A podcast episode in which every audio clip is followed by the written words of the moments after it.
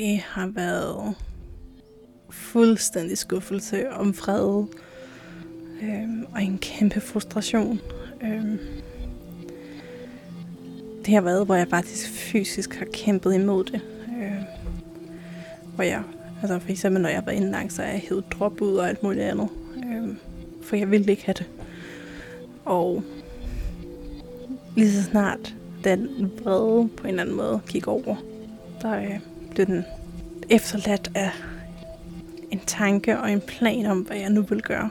Øh, og her mener jeg ikke, hvordan jeg nu vil leve, men hvordan jeg begår selvmord næste gang.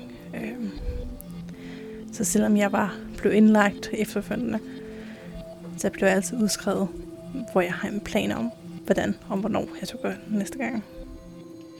Du lytter til spejlet. Tusind portrætter. En generation. Jeg hedder Sara Fondo.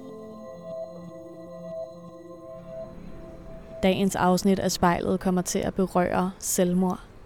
Hvis du selv sidder derude med selvmordstanker, så husker du altid kan ringe til livslinjen på 70 20 1201. Og hvis det er akut, så ring 112. Og med det sagt, så er jeg altså på vej ud til 26-årige Sara, hvis liv netop har været plaget af en manglende lyst til at leve. Selvom Sara er i bedring i dag, så har hun faktisk så mange selvmordsforsøg bag sig, at hun ikke engang har tal på det længere. Men hvorfor ville Sara dø? Det søger jeg svar på i dag i spejlet.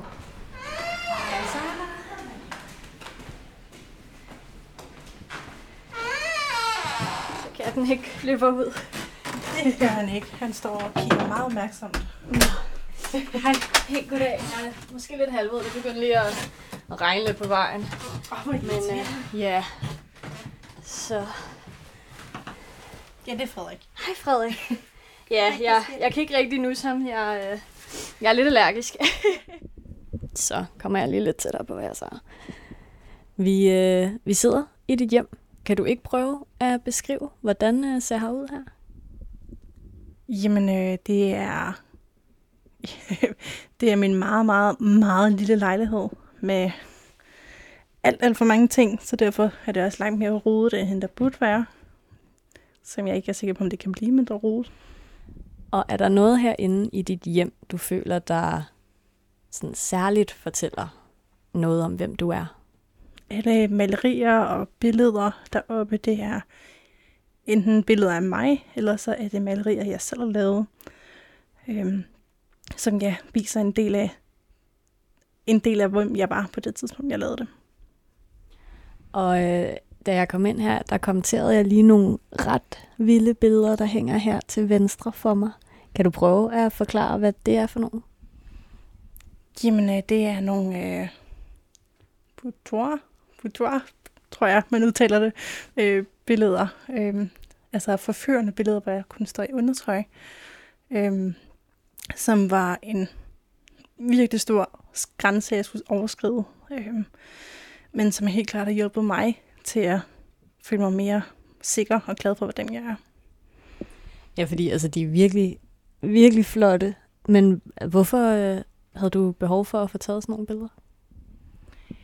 Jamen, jeg havde det... Øh, I en meget lang periode havde jeg det virkelig, virkelig, virkelig dårligt. Øh, og havde behov for bare blive mig selv igen. Øh, og jeg kunne bare mærke, at det var det, der skulle til. Altså, jeg skulle bare være overskride nogle grænser, bare vide, hvem jeg er. Jeg kunne mærke på min egen krop, hvem jeg var. Øhm, og det har heldigvis hjulpet helt vildt at få lavet det billeder. Så kan du huske, hvordan du havde det, da du stod altså i situationen? Hvad skete der inde i dig der? Altså, jeg var jo hunderad, for det var en fotograf, jeg aldrig havde mødt før. Øhm, Udover det, så var det øh, virkelig befriende og sådan en eller anden form for empowerment, der bare kom. Øhm, altså, jeg vidste, at den jeg var, det var godt nok. Så når du øh, står op hver morgen og kan se på dem, hvad, hvad betyder det så for dig?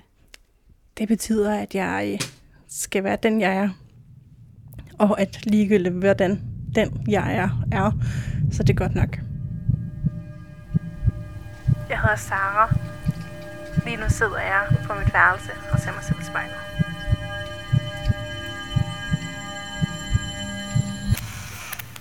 Sara, nu har vi øh, sat et spejl foran dig, og øh, katten Frederik, han er meget livlig, øh, men vi satser på, at han ikke bliver, øh, bliver alt for forstyrrende. Men hvis der er noget i baggrund på et tidspunkt, så er det altså bare ham, man kan høre, der leger lidt rundt omkring os her. Men så inden vi kaster os ud i det, så synes jeg, at øh, du lige skal prøve at lukke dine øjne. Og så bare tage en god, dyb vejrtrækning helt ned i maven. Og når du føler, du er klar, så må du godt åbne dine øjne. Så hvis vi nu spoler bare et års tid tilbage nærmest, kan du prøve at sætte dig selv i øjnene med den Sara, der var der, og beskrive, hvem hun er? Jamen, øh, den Sara var stille og trist og deprimeret på så mange grænser, at det hele faktisk var ligegyldigt. Øh, det var... Jeg var en, der bare levede, fordi jeg skulle leve, ikke fordi jeg havde lyst til at leve. Jeg gik i seng om aftenen, fordi jeg skulle, ikke fordi jeg ville. Gik stå op om morgenen, igen fordi jeg skulle, ikke fordi jeg ville. Øhm, og det var egentlig bare sådan, mit liv var i virkelig, virkelig lang tid. Og det var ikke, det var ikke et liv, der var noget værd at leve. Altså sådan, det var, jeg kan ikke beskrive, hvor slemt det var, men det var så slemt, at jeg kunne ikke engang græde længere, fordi jeg havde grædt for meget. Og nu siger du, at du ikke kan beskrive, hvor, hvor slemt det var. Men hvis vi alligevel skal prøve at øh, bevæge os lidt ind i, i det her mørke inde i dig, hvordan føltes det? Det var en konstant følelse af, at jeg ikke var godt, god nok. Øh, og ligegyldigt hvad jeg gjorde, det var ikke godt nok. Og jeg vidste, at jeg, skal, at jeg skulle gå under skamme mig og føle mig skyldig over alt. Og selvom jeg måske ikke havde gjort noget galt, men jeg vidste, at det var den følelse, jeg skulle have. Øh, den følelse var så alt overskyggende, at jeg faktisk glemte, hvordan man kunne have det. Øh, det gjorde så ondt, at jeg var sikker på, at alle andre, de måtte jo have mig, fordi jeg var så forfærdelig et menneske. Fordi det var jo det, min skyldfølelse fortalte mig, at jeg var. Øhm, så det var virkelig, virkelig forfærdeligt. Og hvorfor var det, at du gik rundt og følte dig skyldig? Hvad følte du dig skyldig over? Jeg følte mig skyldig over alt. Jeg, øhm, jeg har altid blevet fortalt, at jeg ikke var noget værd. At jeg, at jeg gjorde alt galt. Øhm, jeg har altid blevet fortalt, at jeg intet kunne. Så hver gang jeg har prøvet på noget, så finder jeg mig skyldig over, at det måske ikke gik godt nok. Øhm, selv hvis det faktisk gik godt, så ville jeg vide, at det skulle have kørt. Det skulle have gået meget bedre.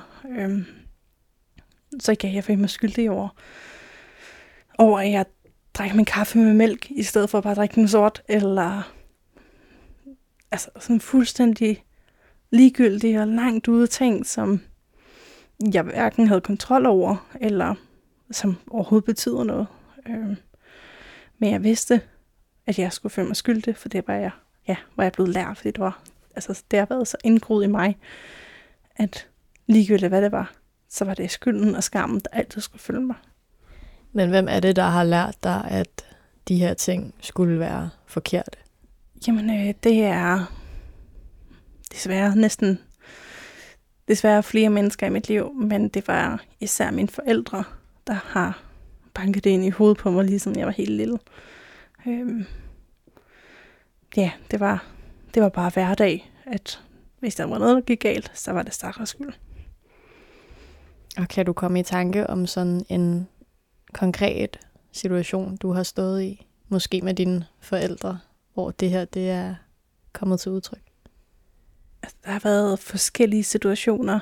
Øhm, for eksempel hvis min mor og min far var op på skændens, eller et eller andet, øh, hvilket skete næsten dagligt nogle gange. Øh, hvor min mor hun så tager på aftenvagt, øh, så det er mig og min søster og min far helt alene. Øh, Øhm, så var det min skyld, at min mor havde sagt et eller andet til min far. Så var det min skyld, at min mor havde reageret på den måde. Øhm, så min far han lå det ud over mig, fordi det var jo mig, der var skyld i, at de stadig ikke var sammen. Det var mig, og så videre. Selvom det var jo ikke noget med mig at gøre. Jeg var seks år gammel. Jeg kunne ikke have noget med det at gøre. Øhm. eller da jeg var teenager og rigtig gammel på efterskole, øhm, hvor min mor faktisk havde sagt ja. Hvor min far han kommer hen til mig og siger sådan, så hvis du tager på efterskole, så vil der ikke være råd eller penge nok til mad til min mor og min søster. Øh, så det ville være min skyld, hvis de ikke overlevede, fordi de ikke har råd til mad. Øh, hvor jeg så ja, får skylden over det, plus da jeg så siger, at jeg ikke vil på efterskole, så bliver jeg skylden over, at jeg ikke vil det. Øh, så ligegyldigt, hvad jeg valgte omkring det, der altså fik jeg at at det ikke var godt nok. Øh, af begge mine forældre på begge tidspunkter.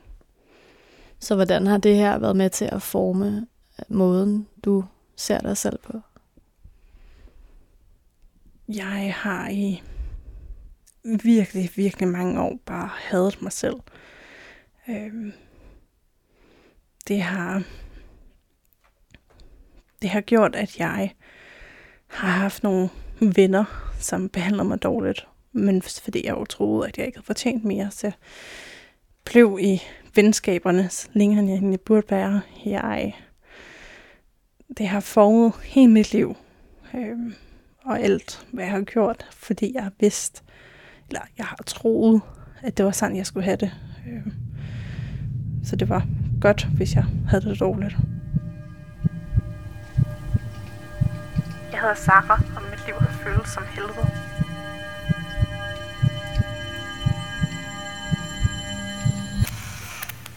Du har en, øh, en lang serie af selvmordsforsøg bag dig, ved jeg. Og øh, dem kunne jeg godt tænke mig, at vi taler lidt om, hvis det er okay med dig. Så hvis vi skal prøve at spole tiden tilbage til første gang, at du beslutter dig for, nu vil jeg ikke længere leve. Kan du huske, hvad der sker her? Aller første gang, der var jeg 13-14 år gammel. Øhm, jeg kunne bare ikke klare det mere. Jeg gav op, så at sige. Sådan, jeg havde kæmpet allerede på det tidspunkt nærmest hele mit liv. Og alle dem omkring mig, der prøvede at hjælpe, så det hjalp ikke. Det var det stik modsatte. Jeg følte mig mere og mere fremmed. Øhm, jeg var overbevist om, at jeg ikke behøvede at blive voksen, for det var ikke... Det, mit liv kunne ikke, det kunne ikke passe, at jeg skulle have det så dårligt, og så have det dårligt endnu længere. Øh, altså, ja, jeg kunne ikke klare det, jeg kunne ikke klare at se fremad. Øh, så ja, der øh, valgte jeg en dag, øh, havde planlagt det langt forud, øh, og blev så optaget på selve dagen, øh, hvilket jeg i dag er rigtig glad for. Øh. Og kan du huske, hvad du følte, da du ligesom blev altså opdaget, inden det var for sent dengang? Jeg husker, at jeg det blev opdaget, mens jeg var i skole. Øhm, jeg husker, at jeg står foran øh, inspektørens kontor, øhm, imens de ringer til min mor, tror jeg det var. Øhm, og jeg husker, at jeg tænker sådan, hvis nu jeg løber nu, så er der ikke nogen, der opdager det. Så er der ikke nogen, der kan finde mig. Jeg skulle overtage mig selv til at gøre det, for jeg er ikke en, der bryder aftaler og så videre. Øhm, og jeg havde lovet, at jeg ville blive siddende. Og i det, at jeg rejser mig op og på vej ud af døren, øhm, der er det min mor, hun er i gang med at komme ind ad døren. Øhm, og jeg blev knust i det øjeblik, jeg så hende. Øh, også fordi jeg ved, at min mor hun blev rasende. Øh, ikke fordi jeg havde selvmordsforsøg, men fordi hun havde lovet min søster, og hun ville hente min søster om eftermiddagen. Øh, og det kunne hun ikke, fordi hun skulle med mig på hospitalet. Øh, Men jeg blev så vred på alle og alt, og allermest på mig selv. For det var ikke, det var ikke godt nok. Jeg skulle have gjort noget andet. Øhm. Ja ja, jeg blev bare knust. Jeg hedder Sara, og jeg er altid blevet fortalt, at alt hvad jeg gjorde var forkert.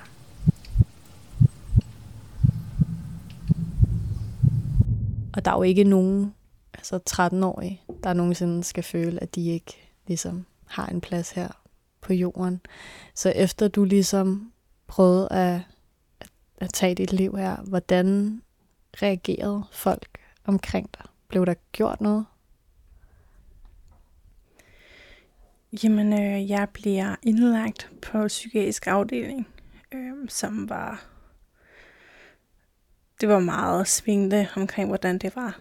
Øh, for i starten var det faktisk lidt som at være på en eller anden feriekoloni på en eller anden måde. Sådan, så ikke noget familie, men man kunne ringe til dem. Og det var hyggeligt på selve afdelingen, for det var jo for børn og unge. Øh, men efter de første par dage, der øh, blev det bare på en eller anden måde, altså en straf at være indlagt. Det var, øh, et var, at man havde det dårligt, noget andet var den måde, man blev behandlet på. Øh, og min familie og venner, de kunne ikke håndtere det. Øh, så jeg ved også, at min mor, hun begyndte at sige en masse ting, som måske ikke nødvendigvis passede.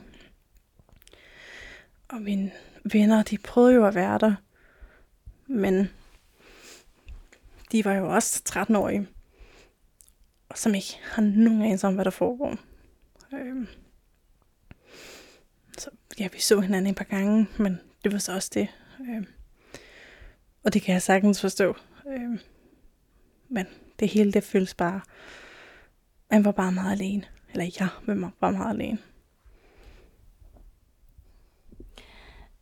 Så selvom du ligesom er på syg for at få det bedre, så sker det faktisk ikke. Øhm, og jeg ved, du har et, et utal af selvmordsforsøg bag dig. Hvad er det, den her træng til at tage dit eget liv, hvad er det, den kommer af? Jamen, når jeg har... Øh, når jeg har haft et selvmordsforsøg, så er det fordi, jeg er sikker på, at verden ville være et langt bedre sted, hvis jeg ikke var en del af den. Øh, jeg er... Altså, jeg har virkelig, virkelig været sikker på, at mine venner og min familie ville blive taknemmelige, hvis jeg ikke var her. Øh, så jeg gjorde det ikke så meget, fordi jeg ikke ville leve. Det ville jeg heller ikke. Men jeg gjorde det faktisk for alle andres skyld. Øh. gjorde det, fordi det var det, jeg troede, de gerne ville have. Øh. og nu har jeg jo som sagt ikke haft verdens bedste familie eller venner osv., så så det kan godt være, at de faktisk har ønsket det. Øhm, men det var, jeg ja, var jeg i hvert fald helt sikker på på det tidspunkt. Og det er jo heldigvis ikke lykkedes nogle af gangene. Men kan du huske, hvordan du har haft det, når du ligesom så er kommet til dig selv bagefter? Hvad er det for en følelse, det har været der? Har det været lettelse eller skuffelse, eller hvordan har du haft det? Det har været fuldstændig skuffelse om fred øh, og en kæmpe frustration. Øh, det har været, hvor jeg faktisk fysisk har kæmpet imod det. Øh, hvor jeg, altså for eksempel når jeg var indlagt, så er jeg hævet drop ud og alt muligt andet. Øh, for jeg ville ikke have det. Og lige så snart den vrede på en eller anden måde gik over, der øh, blev den efterladt af en tanke og en plan om, hvad jeg nu vil gøre. Øh, og her mener jeg ikke, hvordan jeg nu vil leve, men hvordan jeg begår selvmord næste gang. Øh, så selvom jeg var blev indlagt efterfølgende, så blev jeg altid udskrevet, hvor jeg har en plan om, hvordan og hvornår jeg skal gøre næste gang. Jeg hedder Sara, og jeg plejer at ønske, at jeg var død.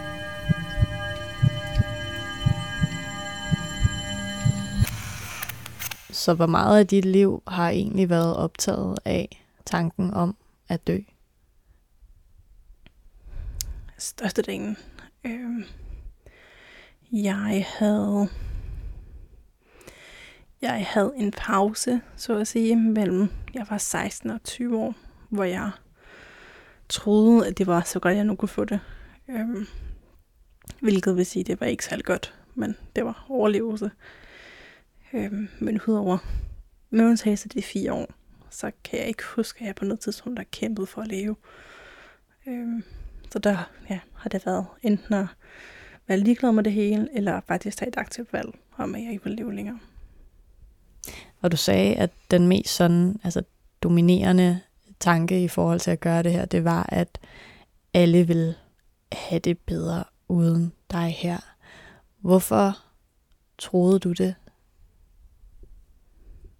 Fordi det har jo fået at vide hele mit liv. Øh, for at vide, hvor nemt det ville være, hvis jeg ikke var, var, var der længere. Øh, og min mor og hendes nye mand sagde også på et tidspunkt her som voksen, at næste gang må jeg blive bedre til at regne ud, hvordan jeg vil gøre. Øh, og det, det hang fast. Øh, det var den tanke, jeg havde konstant efterfølgende. Øh, så hvis jeg bare havde den mindste tvivl om, jeg skulle gøre det, så var det den tanke, der kom sådan, at de vil gerne have, at jeg gør det. De vil gerne have, at jeg, bliver, at jeg gør det godt, så jeg ikke er her mere. Øh, og ja, i dag er jeg glad for, at jeg skuffede dem.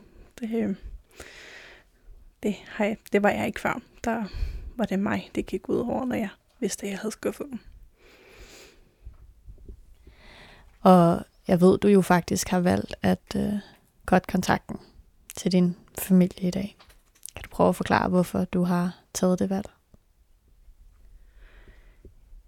Jeg har, øh, jeg har taget det valg, fordi nogle af de ting, jeg fortæller om i dag, det er ingenting i forhold til, hvad de har gjort. Øh, for eksempel, da jeg, da jeg blev indlagt som 20 år, der boede jeg stadig hjemme. Passede min søster, for min mor næsten aldrig var hjemme. Der, øhm, der kommer min mor jo og henter mine nøgler og siger, at jeg ikke længere har et sted at bo. Og i dag, der bliver den historie fortalt som den dag, jeg smed min mor ud fra besøg. Øh, altså, det, var, det gik op for mig, hvor manipulerende min mor er. Øh, hvordan hun kan få en historie, hvor hun smider sin datter på gaden, til at være om, at jeg ikke gad at have hende på besøg til kop kaffe. Øhm. og det har taget mig alt for mange år, men det er gået op for mig, at det er sådan hverdagen er i familien. Øhm. og jeg ved, at nu jeg har fortjent bedre end det. Så selvom de er mine forældre, så har jeg fortjent bedre. Øhm. jeg har fortjent faktisk at være glad. Øhm. og det var de ikke en del af. Og hvordan har det været for dig at tage det valg? Det har været virkelig hårdt nogle gange. Øh, for eksempel, når jeg skal holde jul alene. Øh, men andre gange, så, og oftest, så det tænker jeg, hvor, jeg, hvor glad og befriende det er. Øhm, for når jeg tænker, at, nu, at jeg mangler dem, så begynder jeg i stedet for at tænke, at, at jeg er vred over, hvordan de har behandlet mig. Øhm, så ja, i dag, der har jeg sindssygt meget vrede stadigvæk. Øhm, hvor jeg så vælger at bruge den på noget godt, i stedet for at gøre det ud over mig selv på en eller anden måde. Ja, hvad, hvad tror du egentlig er grunden til, at du stadigvæk er her? Det, øh, det har jeg spurgt mig selv om rigtig mange gange. Øh, og for at være helt ærlig, jeg ved det ikke. Jeg ved ikke, hvorfor det ikke har lykkedes mig. Øh, Men jeg er glad for, at det ikke lykkedes mig. Jeg er glad for, at jeg ikke var god nok til det. Øhm, og i dag, i dag ligger det mig så fjernt at tænke på, at det hele skulle ende. Øhm, og jeg er så glad for, at jeg får, har den her mulighed for faktisk også at være glad i livet. Øhm, og jeg ved ikke, om det, det er derfor, det ikke er lykkedes, fordi jeg også skulle prøve på en eller anden måde at opleve at være glad. Øhm, jeg er i hvert fald glad for, at det ikke lykkedes. Jeg hedder Sara, og jeg ved nu, at jeg er god nok. Og så nu startede vi jo ud med, at du øh, så dig i øjnene med den sådan tidligere version af dig. Hvis du skal prøve at sætte dig i spejlet nu med den Sara, der sidder her ved siden af mig, hvem er hun så? Hun er hun er en sindssygt stærk kvinde, som som ikke finder sig i noget, øh, hverken på sine egne eller andres vegne. Øh, hun er en, som hvis hun oplever noget, der er uretfærdigt, så kæmper hun imod det. Øh, hun hjælper den svage, så at sige. Øh, og hun er en, som som rigtig ofte bliver overrasket over, hvor langt hun er kommet. Øh, og en, som ja, ikke kunne finde på at give om. Og da vi to talte i telefon sammen, der sagde du til mig, at du følte dig som dig selv for første gang nogensinde. Hvordan kan du mærke det? Jeg, øh, jeg, jeg er mig selv på den led, at jeg for det første, jeg er ligeglad med, hvad andre tænker om mig. Øhm, hvilket har taget ja, hele mit liv rent den ud. Øhm, men at jeg, jeg gør det, der gør mig glad. Og jeg bliver ved med det. Øhm, og hvis der er en situation, som ikke er god for mig, så kan jeg gå min vej. Øhm, hvor jeg førhen har følt, det kunne jeg ikke. Jeg skulle blive i den. Øhm, så der, ja, jeg vikler mere i mig selv nu. Jeg ved, hvad der er godt. Jeg ved, hvad der er dårligt. Øhm, og jeg, ja, jeg tør overskride mine egne grænser, men på en god måde. Øhm, ja, jeg tør vise, hvem jeg er. Hvor jeg førhen følte, at jeg skulle gemme mig. Øhm, så ja, jeg føler, jeg er Sara for første gang i mit liv. Og Sara, du føler dig altså som Sara den dag i dag. Men du har nogle påmindelser på kroppen her om den, du har været. Her til sidst, kan du prøve at, øh, at forklare, hvad, hvad er det for noget? Jeg har en masse ar fra øh, selvskade, øh, og en masse tatoveringer. Øh, fra den del af mit liv, der, øh, der det var hårdest. Øh, jeg, øh, ja, det at være selvskadende, det var en måde at overleve på. Øh, som jeg aldrig vil byde nogen andre, øh, for det er ganske forfærdeligt. Øh, jeg, jeg var jo selvskadende, fordi jeg troede, at jeg havde fortjent den smerte. Øhm, og jeg havde også smerte, så det var for at finde på det værste, jeg kunne gøre mod mig selv. Øhm, og den del vil altid være en del af mig. Øhm, tvivler på, at min ar kommer til at forsvinde. Men jeg ser ikke på dem som et nederlag. Jeg ser dem på, ser på dem som, at jeg er kommet så langt og kommet videre, og jeg ikke længere er så ked af det, som jeg var på det tidspunkt. Så hvordan har du det, når du ligesom ser dig selv i spejlet og kan se dem? Jamen, jeg... Øh, når jeg ser på mig selv, der... Jeg ser en, som har været igennem helvede. Men jeg har også kommet tilbage igen. Øh, og jeg har haft det så forfærdeligt. Og det vil de altid kun symbolisere, for det, vi kan ikke slette tiden.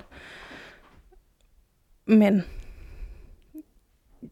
jeg er bare også kommet så meget, så meget længere, end jeg havde regnet med.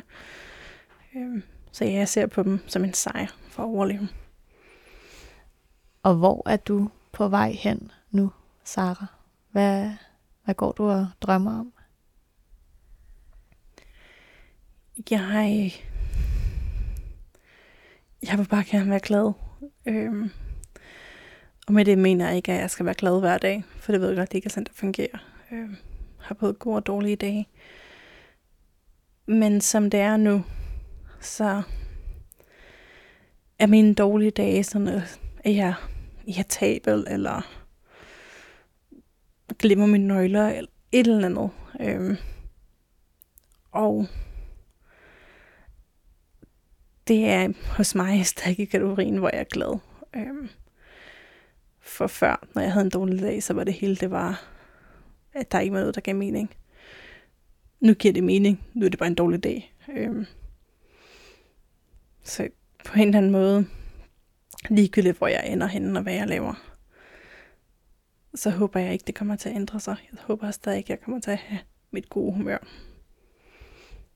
Og hvis du skal se dig selv i spejlet en aller, aller sidste gang, kunne du tænke dig at sige noget til Sara inde i spejlet?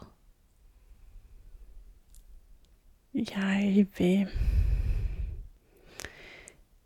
Jeg vil sige det samme til mig selv, så jeg vil sige til alle andre, der lytter, at, at når det bliver dårligt, så bliver det godt igen. Og at man ikke må give op. Og hvor glad jeg skal være over, hvor langt jeg er kommet. Hvis du eller en du kender skal være med i spejlet, så skriv til os på Instagram.